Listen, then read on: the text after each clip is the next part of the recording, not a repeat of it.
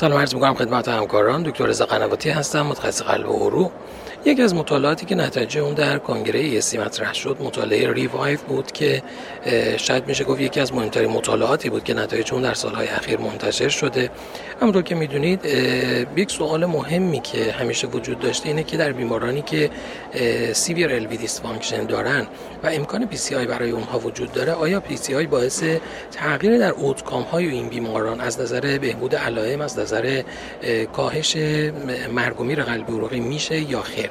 این مطالعه هم با هدف پاسخ به این سوال طراحی شده که در اون بیمارانی که EF کمتر یا مساوی 35 درصد داشتن extensive CAD داشتن و حداقل چهار سگمان dysfunctional ی داشتن که قابل PCI بوده طراحی شده. در این مطالعه 700 بیمار به صورت randomize در دو گروه کنترل که فقط optimal medical therapy دریافت می‌کردن و گروه PCI که علاوه بر optimal medical therapy، PCI هم براشون انجام شده. تقسیم شدن بیماران به صورت یک به یک. بیماران follow-up سه و چهاردهم سال داشتن.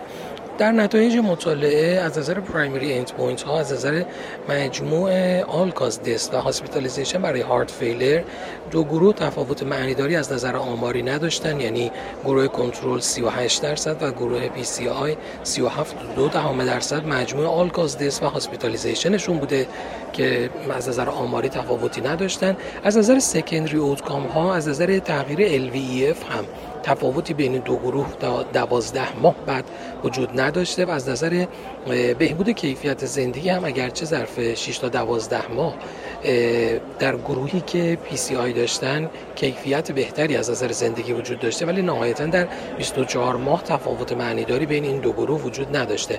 بنابراین سوالی که در این زمینه وجود داشت که آیا PCI باعث بهبود all-cause mortality یا کاهش heart failure hospitalization در این بیماران میشه؟